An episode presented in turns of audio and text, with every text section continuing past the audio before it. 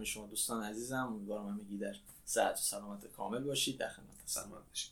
دوستانی که همراه ما بودن می‌دونن که در اپیزود قبل در مورد یادگیری ماشین صحبت کردیم و گفتیم مثلا مفهومش چیه چه اهمیتی داره و چون بخش مهمی از هوش مصنوعی هست چه تاثیری توی هوش مصنوعی داره. تو این اپیزود می‌خوایم در مورد زیرشاخه های این یادگیری ماشین صحبت کنیم و ببینیم چه زیرشاخه‌ای داره و از اون زیرشاخه‌ها چی استفاده میشه قبل از اینکه این اپیزود رو شروع کنیم اگه تا کانال رو subscribe نکردین لطفا کانال رو subscribe کنید. و ویدیو رو like کنید تا به دیگران هم معرفی بشه. بریم سراغ این اپیزود. در مورد زیرشاخه‌های یادگیری ماشین و اینکه اصلا این زیرشاخه‌ها چه کاربردهایی داره یادگیری ماشین تقریبا سه دسته اصلی داره. یکی بحث یادگیری با نظارت یا همون supervised learning هست. یکی یادگیری بدون نظارت یا unsupervised learning و یکی هم reinforcement learning یا اصلا یادگیری تقویتی. حالا این وسط بین یادگیری با نظارت و بدون نظارت یه دسته جداگانه هم هست به نام یادگیری نیمه نظارتی semi supervised learning که خب میشه اون سه دسته رو به چهار دسته افزایش داد. ولی خب حالا فعلا ما زیاد راجع به اون نیمه نظارتی بحث نمی کنیم هرچند کاربردهای خاص خودش رو داره. توی بحث یادگیری با نظارت هر کدوم بخوام یه توضیح خلاصه ای راجبش بدیم ما توی اصلا به طور کلی machine learning کارمون یعنی اون الگوریتم هایی که استفاده قرار بکنیم اکثر این الگوریتم ها با داده سر کار دارن. یعنی کلا ابزار ما برای اینکه مدل های machine learning رو طراحی بکنیم و اصلا به اون هدف برسیم که توانایی یادگیری و ارتقا رو به ماشین بدیم عملا با داده سر کار داریم. الگوریتم هایی هم که استفاده میشن همه با داده سر کار دارن. توی یادگیری با نظارت یا supervised learning جنس مسائل ما چجوریه؟ جنس مسائل ما به این صورتی که ما در حقیقت یک فرض کنیم یک سری دسته داریم یه سری کلاس داریم و این کلاس ها اصلا یک label ی دارن یک برچسبی دارن. داده ها دریافت میشن توسط حالا یک مجموعه dataset ی مجموعه داده ای ماشین باید توانایی اینو پیدا بکنه که data یی که تحویل می‌گیره رو تو یکی از این دسته ها قرار بده. حالا اون مجموعه داده ها هر کدومشون یه سری feature اصطلاحا دارن. بر اساس اون feature ها باید بتونه تشخیص بده که تو کدوم دسته قرار می‌گیرن این جنس مسائلی که تو یادگیری های با نظارت قرار اتفاق بیفته و خب چجوری انجام میشه؟ کلیتش به این صورتی که دو مرحله است. یه مرحله ترین داریم یه مرحله تست داریم. ترین اون قسمتیه که در حقیقت به ماشین قرار کمک بشه و آموزش داده بشه که بیاد یک الگو یا یک تابعی رو برای خودش درست بکنه بر اساس اون داده های ترین که بعدا تو داده تست که عمل ماست یعنی اون کاریه که ما می‌خوایم از ماشین انجام بده اونجا بتونه بر اساس اون تابع تصمیم بگیره. یعنی یه تابعی درست می‌کنه. حالا تو مرحله تست شما هر data یی که بهش میدی اون میاد و بر اساس اون feature ها تو اون تابع قرار میده. خروجی تابع میشه یه دونه از اون کلاس ها یعنی میگه این عملا این data متعلق به این کلاس. حالا یه مثال خیلی ساده بخوام بزنم. مثلا فرض کنیم که ما کلاس ما جنسیت باشه. مرد و زن. خب؟ و data هایی که می‌گیریم دو تا feature هم بیشتر نداشته باشن. قد و در حقیقت وزن. یعنی بیاد یک ماشین ماشین بیاد یک الگویی طراحی بکنه که بر اساس قد و وزن یعنی data یی که بهش داده میشه قد و وزن رو نگاه می‌کنه. حالا تشخیص میده که این مرد یا زن. خب بر اساس این قاعدتا ما یک مجموعه train بهش میدیم. یعنی مثلا میفهمونیم که تو این range قد و این range در حقیقت وزن می‌تونه زن باشه و این range ها هم می‌تونه مرد باشه. بر اساس اون یک تابعی رو درست می‌کنه.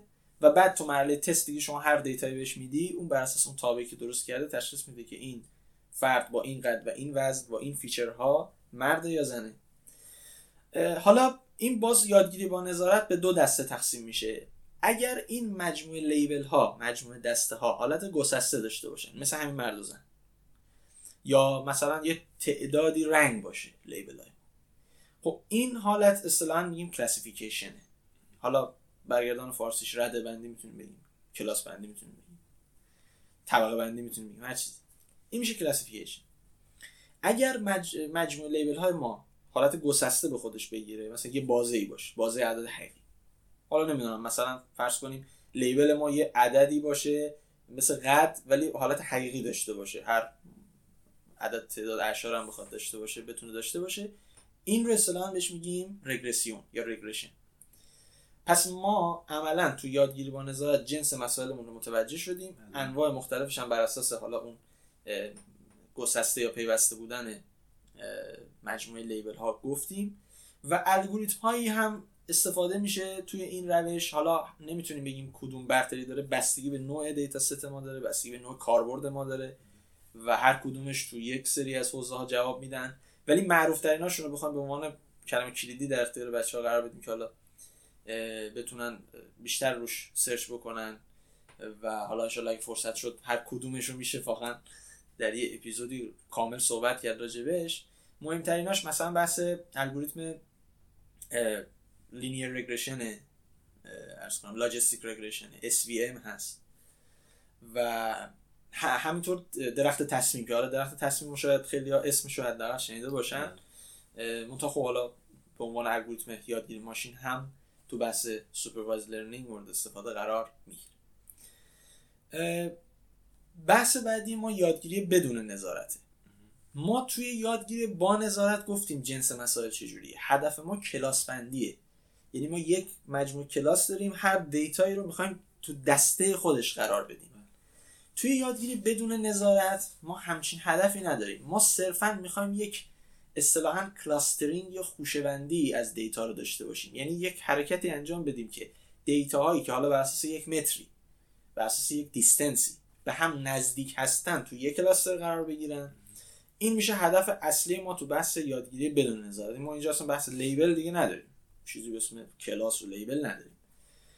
و خب مهمترین هدف هم, هم اینجا بحث clustering ه حالا در کنار clustering دو تا مبحث دیگه هست که به نوعی در ذیل این مدل یادگیری یادگیری بدون نظارت قرار می‌گیره و محسوب میشه.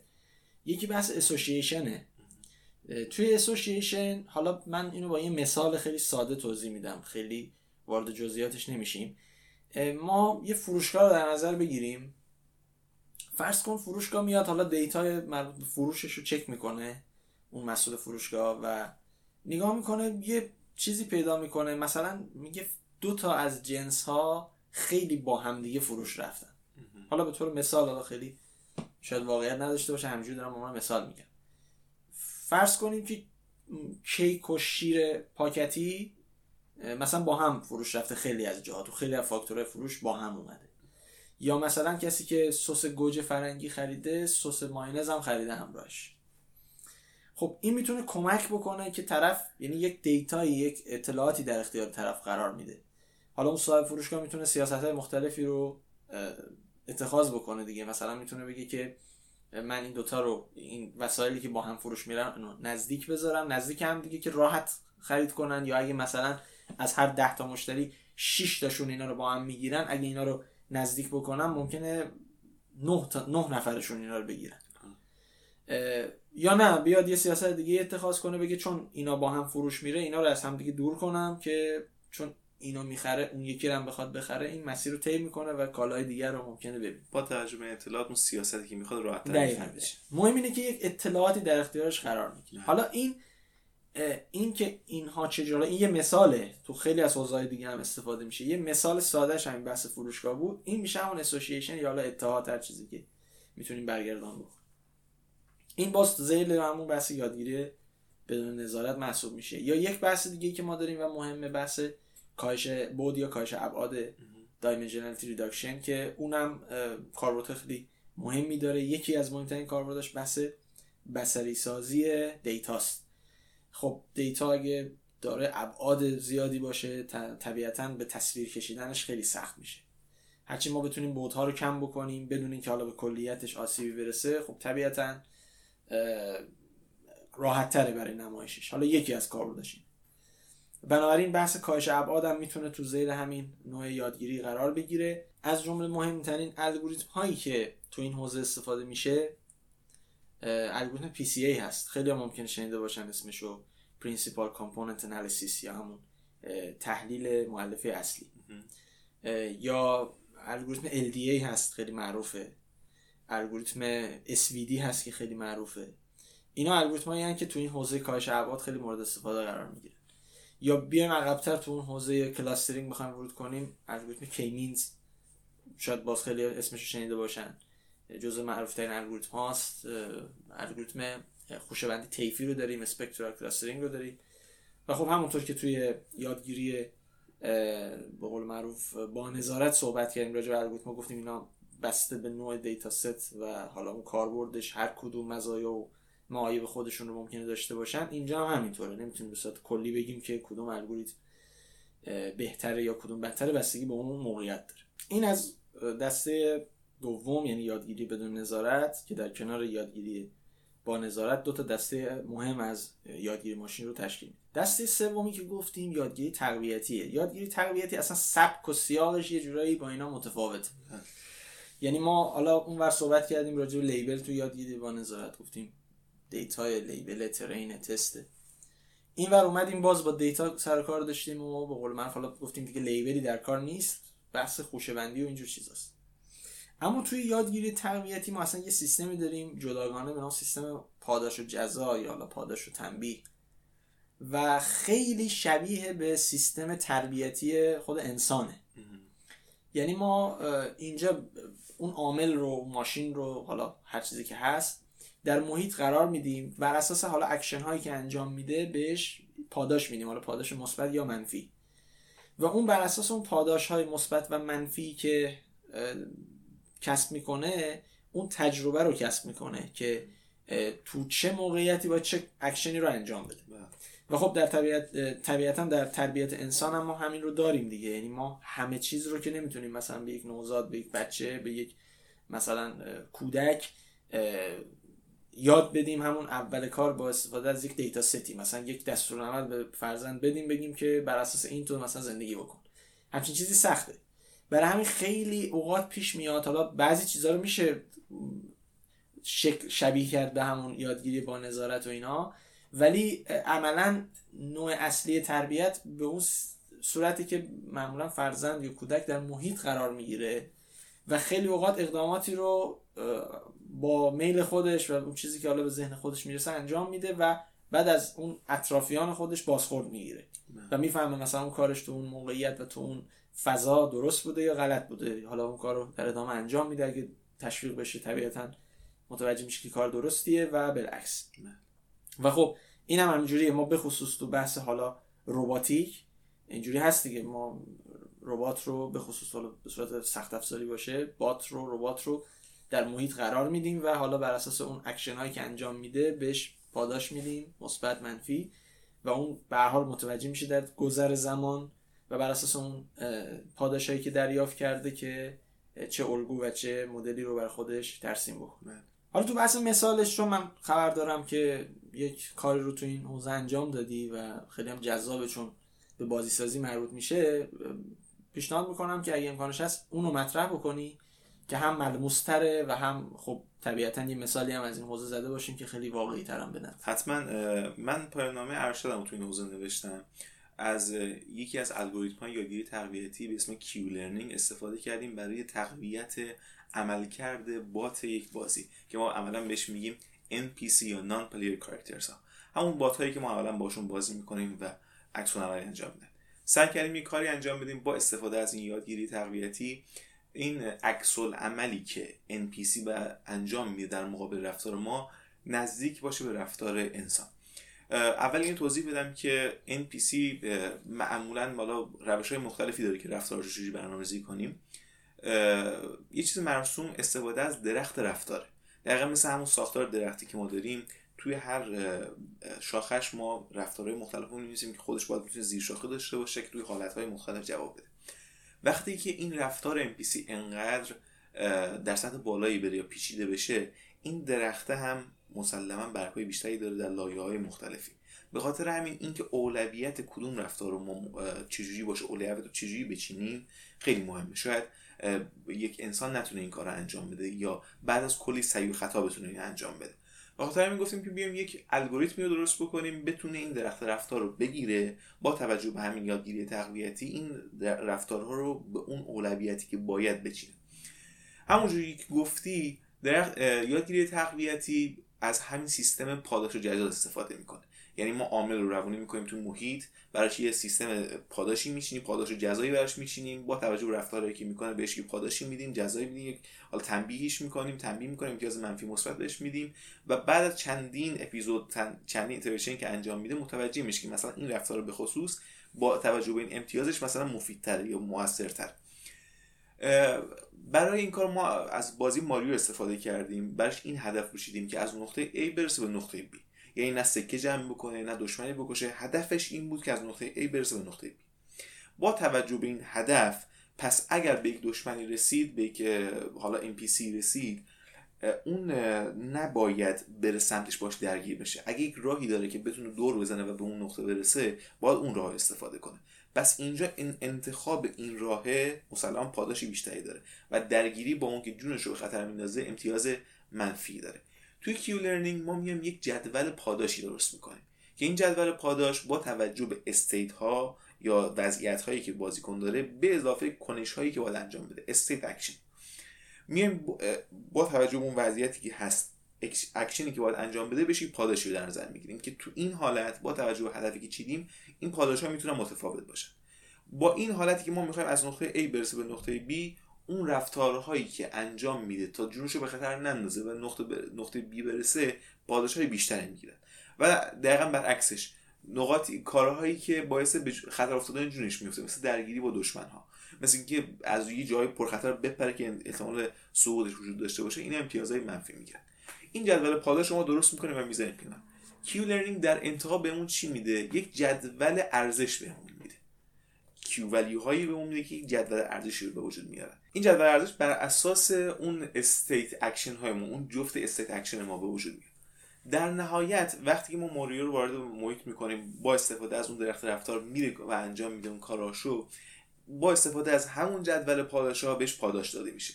چون یک بار که انجام نمیده iteration های مختلف انجام میشه. به قول میگیم اپیزودهای مختلف باید انجام بشه. یعنی بره داخلش برای اپیزودها هم باید شرط بزنیم که کی پایان مییابه مثلا از نقطه A رسید به B پایان میشه. دشمن بهش حمله کرد مرد پایان پیدا می‌کنه. زمان تموم شد پایان پیدا می‌کنه.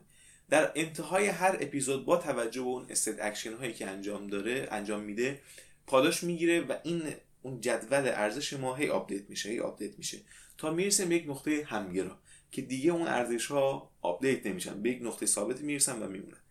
در انتهای این کار ما می‌دونیم که الان یک جدول ارزشی داریم که هر کدوم از اون state action ها چه وضعیتی دارن چه نمره ای دارن. و بر اساس اون نمره ها می‌تونیم اون درخت رفتار رو مقداردهی بکنیم و بچینیمش.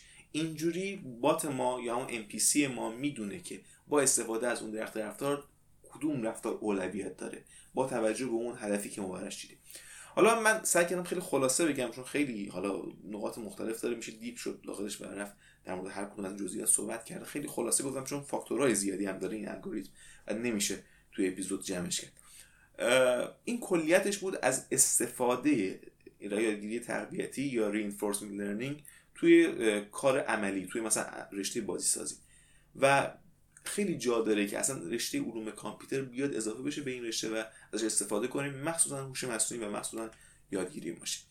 به نظرم توی این اپیزود در مورد اون مسائلی که می‌خواستیم صحبت کنیم صحبت کردیم در مورد شاخه‌های مختلف یادگیری ماشین بخشایی که داره و هر کدوم به صورت خلاصه گفتیم. بچه ها هر جا که سوالی دارن حتما زیر کامنت ها بپرسن ما جواب میدیم. یا اگر مبحثی هست که دوستان بیشتر در موردش بدونن برامون بنویسن. ما یک اپیزود جدا در موردش ضبط می‌کنیم.